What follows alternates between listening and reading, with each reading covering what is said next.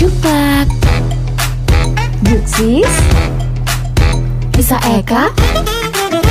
Yuk briefing sis.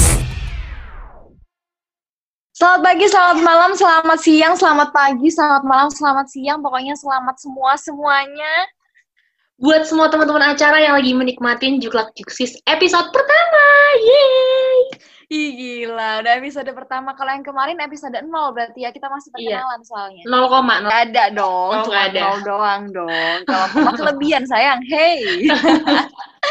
kurang fokus Tapi ya. anyway, eh, emang kamu nggak pernah fokus sih kayaknya kak? Oh gitu, makanya nggak dapet-dapet ya, harus fokus harusan ya. Enggak, kamu tuh emang anaknya kurang belayan aja. Astagfirullahaladzim, nggak begitu ke Karisa Tiara. Enggak gitu ya cara mainnya. Ya udah deh. Eh, tapi anyway kan em, kita kan bikin podcast ini tuh karena pengalaman pribadi kita kalau kita kayak di rumah aja terus habis itu kayak bingung kan, kayak mau ngapain gitu kan. Nah, bener banget. Dan karena kita juga punya ide, eh, kita kan membahas suatu hal yang sangat dekat sama kita gitu ya, guys. Mm-mm, jadinya kita bakalan bikin anak-anak acara yang lagi di rumah aja tuh kayak you're not alone honey ya kan? Karena kita bakalan ngobrolin bareng-bareng. Tapi anyway karena kuarantin kayak begini ya kak ya kayak aku tuh jadi kayak agak produktif gara-gara ngikutin kayak webinar-webinar gitu loh tau gak sih? Oh gitu. iya kayak seminar gitu kan tapi via web gitu loh. Oh iya, iya. kayak ih sekarang tuh banyak yang lagi kayak yang gratis-gratis gitu kak Oh ini ya, eh, mahasiswa udah lulus gitu ya, nggak perlu ada kelas-kelas online, jadi ikutnya di seminar-seminar online gitu ya kak ya? Keren, keren, keren, keren. bener sih bener sih emang tapi asli webinar-webinar tuh kayak bermanfaat banget apalagi kita nggak usah bayar ya itu sih hal yang paling penting Iya terus sih. kayak aku kemarin itu kayak ada menggarisbawahi ada webinar yang menarik banget sih kalau menurut aku kayak dia tuh kayak ngebahas tentang peran kesiapan dan ketahanan perempuan dalam perang melawan COVID-19. Terus udah gitu nih ya, itu tuh narasumbernya tuh adalah Menteri Pemberdayaan Perempuan dan Perlindungan Anak di Indonesia, Kak. Kalau dilihat dari judulnya, sebenarnya itu tuh eh, relate banget sama keadaan sekarang ya kayak. Jadi sebenarnya dalam keadaan pandemi kayak gini tuh peran perempuan sendiri tuh sangat dibutuhkan gak sih kak sebenarnya? Kalau menurut aku sih ya, kalau menurut aku sih Asli banget. Kayak em, menurut aku sih ya, kalau peran perempuan tuh bener-bener long lasting gitu loh, kayak nggak ada habisnya ya kan ya. Tapi Iya, terutama tuh peran perempuan tuh kayak penting banget di era pandemi begini, Kak. Terus kalau kalau menurut Karisa sendiri kemarin setelah mengikuti uh, agenda tersebut kira-kira apa sih peran perempuan yang sebenarnya itu tuh hal kecil, hal kecil yang kita sebenarnya nggak sadar tapi itu sebenarnya sangat berpengaruh gitu untuk dalam keadaan pandemi kayak gini, Kak. Kalau dari webinar kemarin nih ya, itu tuh kayak ada kayak Puan Maharani tuh kayak dia tuh bilang gitu loh. Jumlah eh, 70% dari jumlah tenaga perawat itu terdiri dari perempuan, Kak. Jadi kayak bisa dibilang gitu benar-benar perempuan itu adalah ujung tombak penyelamat nyawa manusia gitu loh. Paham gak Iya sih? sih, bener-bener bener. Jadi kalau misalnya kita lihat-lihat di banyak eh, sekalipun ini nggak dalam pandemi COVID, kalau misalnya kita lihat di rumah sakit itu tuh kebanyakan emang apalagi para perawat ya, itu kayak kebanyakan dari Hmm. perempuan. Bener nggak sih, Kak? Kalau aku sih lihatnya gitu ya. Asli, bener. Apalagi kan kayak populasi Indonesia kan juga paling banyak perempuan ya nggak sih? Kalau eh, ini sih jumlahnya nggak beda jauh lah dengan jumlah populasi laki-laki di Indonesia. Kalau setahu aku ya dari sensus terakhir. Em, iya sih sebenarnya itu tuh sangat harusnya kalau misalnya kita bisa manfaatkan dengan hal-hal kecil kayak begitu tuh kelihatan banget peran perempuan bakal keren banget di musim pandemi kayak gini tuh. nggak usah jauh-jauh peran perempuan kayak di suatu negara sih ya kayak buat aku sendiri kayak peran mamah aku sendiri tuh kayak penting banget asli nggak sih Iya sih, kalau kita ngomongin eh, mama, ibu, bunda di seluruh dunia tuh kayaknya setiap orang punya tempat tersendiri gitu, Kak. Em, karena ya emang kita dari lahir pun sama ibu, sama mama gitu kan. bener kayak menurut aku tuh perempuan tuh adalah salah satu eh, makhluk Tuhan ya ciptaan Tuhan yang multitasking tapi ini kayak no offense ya buat cowok-cowok maksudnya kayak yang em, bukan untuk membeda-bedakan cuman kayak menurut aku pribadi nih dari sudut pandang aku cewek-cewek tuh kayak multitasking banget gitu loh kayak dia tuh bener-bener seseorang yang independen yang dia tuh bisa berdiri uh, dengan atau tanpa cowok menurut aku. Soalnya kalau kita lihat nih ya, seorang B.J. Habibie sehebat itu, tokoh negara sehebat itu, beliau ditinggal Ibu Ainun juga um, kayak ini kayak dunia tuh kayak hancur gitu buat dia ya nggak sih? Iya sih kayak uh, penopang hidupnya gitu ya. Aduh ya ampun bahasa keren banget. Mm -hmm. Itu panutan banget sih emang. Cuman kalau menurutku um, semua laki-laki pun juga akan pasti merasa hal yang sama gitu karena mereka mereka pun um, ada di misalnya mereka pun dalam hidupnya juga pasti berdampingan dengan sosok seorang wanita entah itu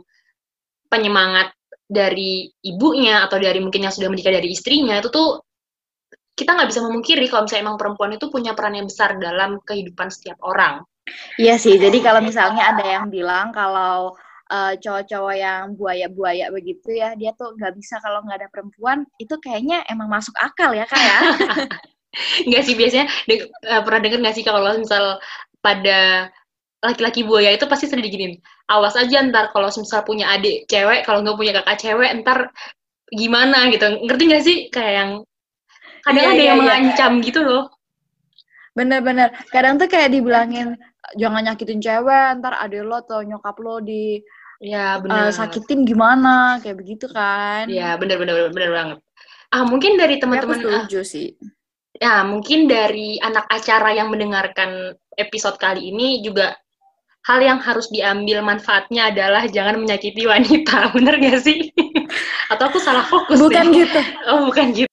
Benar sih jangan menyakiti wanita. Tapi aku sendiri ya aku pribadi tuh aku percaya gitu loh. Kalau walaupun wanita itu kayak disakitin tapi dia tuh bisa untuk comeback. Dia tuh bisa untuk kayak um, mengobati dan berdiri kembali aku yakin banget. Soalnya kalau dari lingkungan aku sendiri nih ya ya emang sih kalau cewek tuh kalau misalnya dia habis putus lah katakan dia habis putus begitu ya.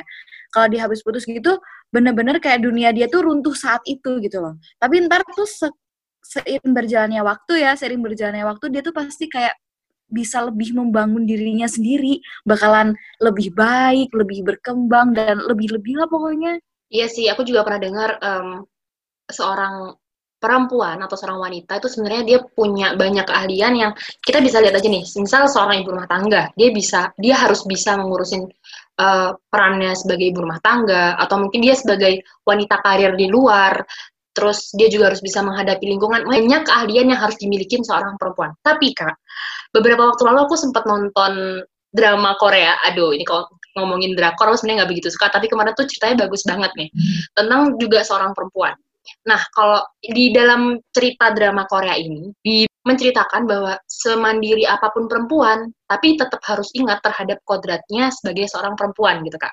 Jadi kita meskipun kita mandiri itu kita nggak boleh terlalu yang independen karena pada akhirnya kita juga harus membutuhkan orang lain, membutuhkan laki-laki atau membutuhkan pertolongan kayak gitu sih. Jadi meskipun sebagai seorang wanita kita bisa independen, tapi kita juga nggak boleh terlalu egois kayak gitu. Itu aku setuju juga sih. Aku aku sependapat banget sih kalau sama yang itu. Tapi emang tuh kalau menurut aku ya, emang kalau cewek nih lama sendiri, maksud aku kayak lama nggak ada pasangan, lama kayak ya sendiri pokoknya papa sendiri begitulah ya itu egonya emang tinggi kak kayak dia tuh bener-bener kayak yang independen banget. Iya, rasanya bener. tuh dia tuh pasti mikirnya kayak yang yaudahlah aku nggak butuh cowok bisa sendiri. Kayak begitu. Padahal itu kenapa, juga nggak baik. Nggak tahu kenapa aku setuju banget sama kalimat Kari, Karisa yang ini sih. Nggak tahu kenapa ya kayak emang bener-bener dibuktikan gitu. Kayak semakin lama kita sendiri semakin kita ngerasa kayak aku tuh bisa melakukan apa pun sendiri gitu. Kayak aku nggak butuh orang lain bahkan. Tapi sebenarnya itu hal yang buruk sih yang harus dihilangkan dari setiap ego masing-masing wanita. Asli, kenapa aku bisa bilang begitu? Karena aku sudah mengalaminya. Aduh, baru berapa lama sih sendiri? Kayak, Hey, aku sudah memasuki tahun keempat aku sendiri. Hai. Wow. Hai. Tapi kan aku jangan macam-macam Anda. aku rasa Karisa Tiara meskipun sudah lama sendiri tapi nggak pernah kosong lah ya hatinya. Enggak, enggak, enggak. Kalau kali ini uh, ya mungkin lah ya katakan selama aku empat tahun menjomblo itu tuh kayak uh, selalu ada aja. Nah. Cuman satu tahun terakhir ini, satu tahun terakhir ini bener-bener nggak ada. Jadi bener-bener kayak independennya kerasa banget nih. Tapi semakin proud nggak sih? Kalau aku sih biasanya ngerasa semakin proud gitu, kayak ngerasa ah aku bisa nih gitu. Dulu iya sih, dulu proud banget. Tapi kalau makin ke sini tuh aku jadi semakin ketampar sama tadi kata-kata kamu sih Kak, yang oh. bilang kalau harus inget kodratnya gitu kan. Iya, itu jadi itu mikir sebenarnya itu kayak Iya, aku tuh jadi kayak mikir gitu, ya oke okay lah aku bisa semuanya sendiri. Tapi sebenarnya ketika orang-orang itu punya pasangan, punya pacar, itu bukan bukan tentang dia bisa ngelakuin itu sendiri atau enggak, tapi tentang kayak yang ngerasain disupport, yeah. ngerasain untuk di backup, mm, kayak bener. begitu sebenarnya yang dibutuhin. Iya, kalau misal karena kalau misal kita lihat secara jangka panjang pun kita nggak mungkin dong akan sendiri seterusnya gitu kan. Ada saat-saat di mana kita bakal ditemani orang lain dan ketika saat itu kita nggak boleh terlalu egois. Kalau itu sih menurutku ya. Apalagi misal nanti di jangka panjang kita sebagai seorang istri tentunya nggak boleh dong um, menda apa ya istilahnya lebih dari kodratnya kayak gitu. Bener, tapi paling um, hal yang bisa kita simpulkan adalah kayak emang perempuan itu sehebat itu gitu loh. Dia tuh yeah. bisa berdiri dengan kakinya sendiri memang. Setuju banget. Emang Cuman bener. jangan lupa juga, jangan lupa juga dengan jati diri dan kodratnya sendiri. Ya gak sih? Bener banget Karisa. Jadi buat uh, teman-teman acara, anak acara yang lagi mendengarkan sebagai seorang wanita atau yang mungkin teman-teman laki-laki yang sedang mendengarkan podcast kali ini atau bahasan kali ini, ya itu yang bisa diambil ya kak ya. Jadi um, untuk para anak acara perempuan tetap belajar untuk bisa independen, tapi jangan lupa sama egonya masing-masing. Setuju banget. Independen tuh perlu kayak yang menurut aku ya perempuan itu harus shine like a sun. Jadi kayak kamu bersinar dan kamu make them burn gitu loh. Iya, kamu bener. bakar mereka semua. Cuman Karena ya sebenarnya tadi eh, gimana gimana iya. sun itu juga membutuhkan moon ya kan, membutuhkan ya, bulan itu untuk menyalurkan energinya gitu. Perumpamaan yang sederhana tapi emang benar-benar terjadi gitu. Dan aku juga percaya sih Kak kalau misal ketika kita memperbaiki diri sendiri akan ada orang yang dipantaskan untuk kita, benar nggak? Jadi ketika kita sebagai perempuan bisa um, mengusahakan diri untuk menjadi lebih baik, ya pasti akan bilang uh, apa ya istilahnya disandingkan dengan yang baik juga. Benar, kayak Syahrini ya kan ya? Waduh, kayak itu kita keren kalau ngeliat ya. Syahrini, iya kalau kita ngeliat Syahrini dulu nih kayak bener-bener, um, aduh gila siapa yang bisa ngedapetin Syahrini? Nah, gaya hidupnya begitu ya kan? Iya, kayak keren eh, banget ya ke mana-mana, ujung sampai ujung kayak semua brand semua ya. Bener, dan ternyata ya dia mendapatkan yang sepadan, yang bahkan lebih tinggi, yaitu seorang Reno Baraku. Aku jadi inget deh, kita bahas ini, kita pernah bahas ini, udah lama banget ya kak, kita bahas tentang ini, dan itu tuh jadi pacuan juga sih, kalau bisa kita ambil sisi baiknya ya, itu sebagai pacuan juga kita sebagai seorang perempuan. Tapi, tapi ada satu sih kak, yang aku nggak saranin buat anak acara itu ngikutin jejaknya. Apa tuh? Ini juga seorang perempuan sih. Kamu tahu drama Korea uh, ini The World of Married Couple? Um, ya, yeah, sempat nonton beberapa episode sih, enggak, enggak semuanya. Tapi aku ngerti nih maksud Karisa. Nah, inilah salah satu peran yang Risa Tiara tidak sarankan para wanita untuk mengikutinya. Aku kira menjadi... juga semua wanita akan benci pada peran ini, Kak. Benar, yaitu menjadi pelakor. ya ampun. Pokoknya kita tuh juga harus berpikir ya bahwa ada orang lain yang sebenarnya lebih berhak gitu kan. Kalau menurut dari Eka sendiri ya, kayak pelakor tuh nggak nggak berpikir apa yang akan terjadi ke depannya gitu. Dan merusak kebahagiaan orang lain tuh hal-hal yang sangat dibenci oleh semua orang deh kayaknya. Bener nggak sih? Bener. Bener, setuju banget. Pokoknya buat anak acara yang sekarang lagi denger ini yang cewek-cewek yang lagi jomblo ataupun yang gak jomblo pun sekaligus ya. Ataupun cowok-cowok juga nih jadikan pelajaran. Karena perempuan sehebat itu jadi jangan disia-siakan perempuan yang ada di samping kamu gitu kan. Aku punya pesan nih terus buat pesan keren. perempuan, tunggu tunggu. Aku punya pesan dulu.